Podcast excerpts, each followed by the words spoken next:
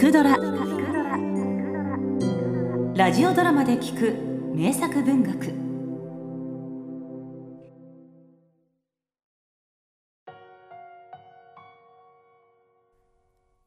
ラルティゴー家のアリスは近所でも評判の愛らしい少女であった。そしてもう7歳にもなろうかというのに姉や2人の兄たちのように学校には通っていなかった。って学校に通ったら私なんかすぐ死んじゃうってパパが言うんですもの。学校は不衛生だ。パパが読む新聞にそう書いてあったんですって。それはまんざら少女の高等無形な理屈とも言い切れなかった。実際ラルティゴー家ではアリスの下に3人の子供が生まれたがその子たちはみんな生後1週間ほどで相次いで天に召されるという不幸が続いていたからだ。赤ちゃんってね1週間でいなくなっちゃう生き物なんだよ。その頃その小さな町はまだまだ不衛生で特に排水溝も雨どいもない古い校舎はとても健康に良い場所だとは言えなかったからだ。だからアリスの両親も彼女が学校に行こうとしないことをことさらに咎めようとはしなかった。確かにアリスはいつもそばに置いておきたい。無邪気に遊ばせていて見飽きない子供ではあった。私は一日中ママと一緒にいるの。ずっとママに甘えていたいの。だってママは世界で一人。私だけを愛しているんですもの。シャルル・ルイ・フィリップ作。連作短編集「小さな町でより」アリス。パパおはよう。おはようアリス。ママは？ママはどこ？ゆうべご飯の時もいなかったよね。ママはいるよ。ベッドに行ってごらん。ペットママはご病気なの？病気なものか。行ってごらん。行けばわかるよところがアリスが寝室に行ってみると確かに母はいたがその横に見慣れない小さな生き物がいた。ああまた来たんだ。来ちゃったんだ赤ちゃん。妹だよアリス。元気な女の子だ。産声も大きかった。今度こそ立派に育つよ。お姉ちゃんだよアリスも。ああだがアリスにとって妹は可愛がる対象ではなかった。それどころか世界で唯一の地位を脅かす存在でしかなかった。可愛くない。赤ちゃんなんかちっとも可愛くない。アリスの小さな反抗が始まったどうしたんだアリス。またお皿を落として。スープがうまく飲めないわ。ママが飲ませてくれなきゃ。おいおい。いつもはちゃんと一人で飲めるじゃないか。できなくなったの。ママが飲ませてくれなきゃ飲めないわ。ママは無理だよ。赤ちゃんにお乳をあげなきゃ。嫌よ。ママのスプーンからじゃなきゃ飲めないわ。しょうがないパパが飲ませてあげよう。うん。はい。あーん。赤ん坊が二人になったようなものだった。表に遊びに行く。靴ひもおやどうしたんだいアリス。いつもはちゃんと自分で結べるじゃないか。結んで忘れちゃったの。結んで。結んでったら。あよしよし。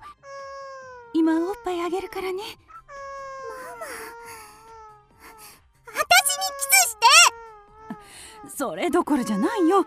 さ遊んでおいで。分かった。いいわ。どうせじきにいなくなっちゃうんだし。そういう弱い生き物なんだし。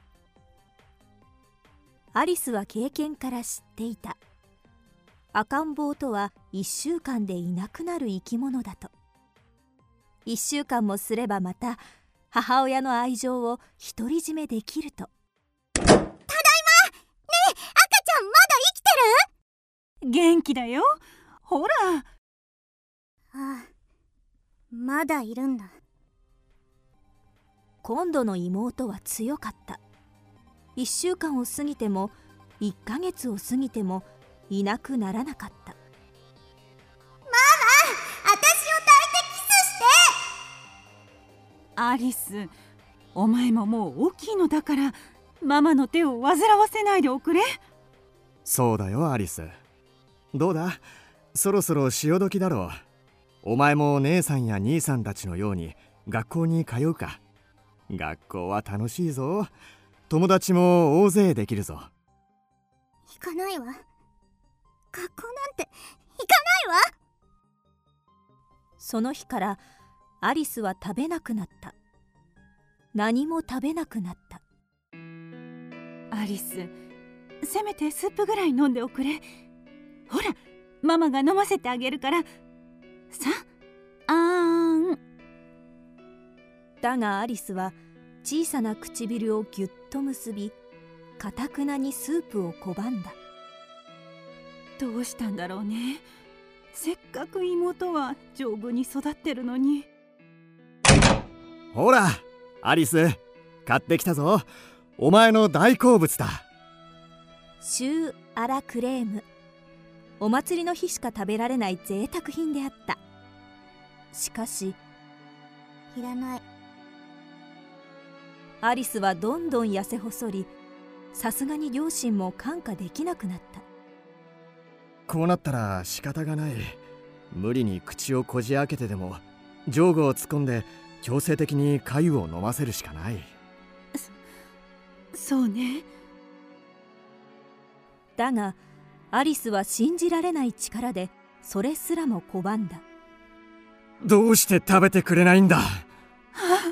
そんなにやつれてまで町一番の力持ち鍛冶屋のボルドーが呼ばれたがアリスちゃんお願いだ。口を開いて。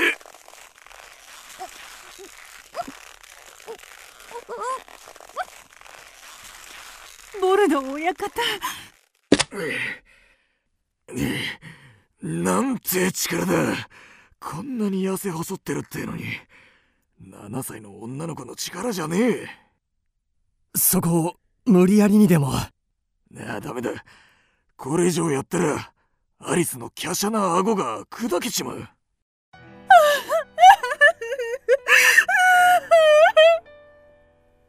どうして？どうしてなんだい？アリス。だって赤ちゃんがいなくならないなら私がいなくなるしかないじゃない。それはアリスにとって最初で最後の犯行だった。彼女は8歳の誕生日を迎えることなく天に召された。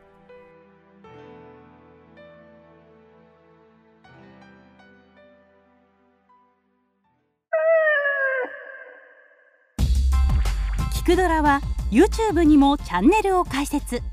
チャンネル登録お待ちしています。そして Twitter で独り言をつぶやいています。詳しくは公式サイトから。どうぞ。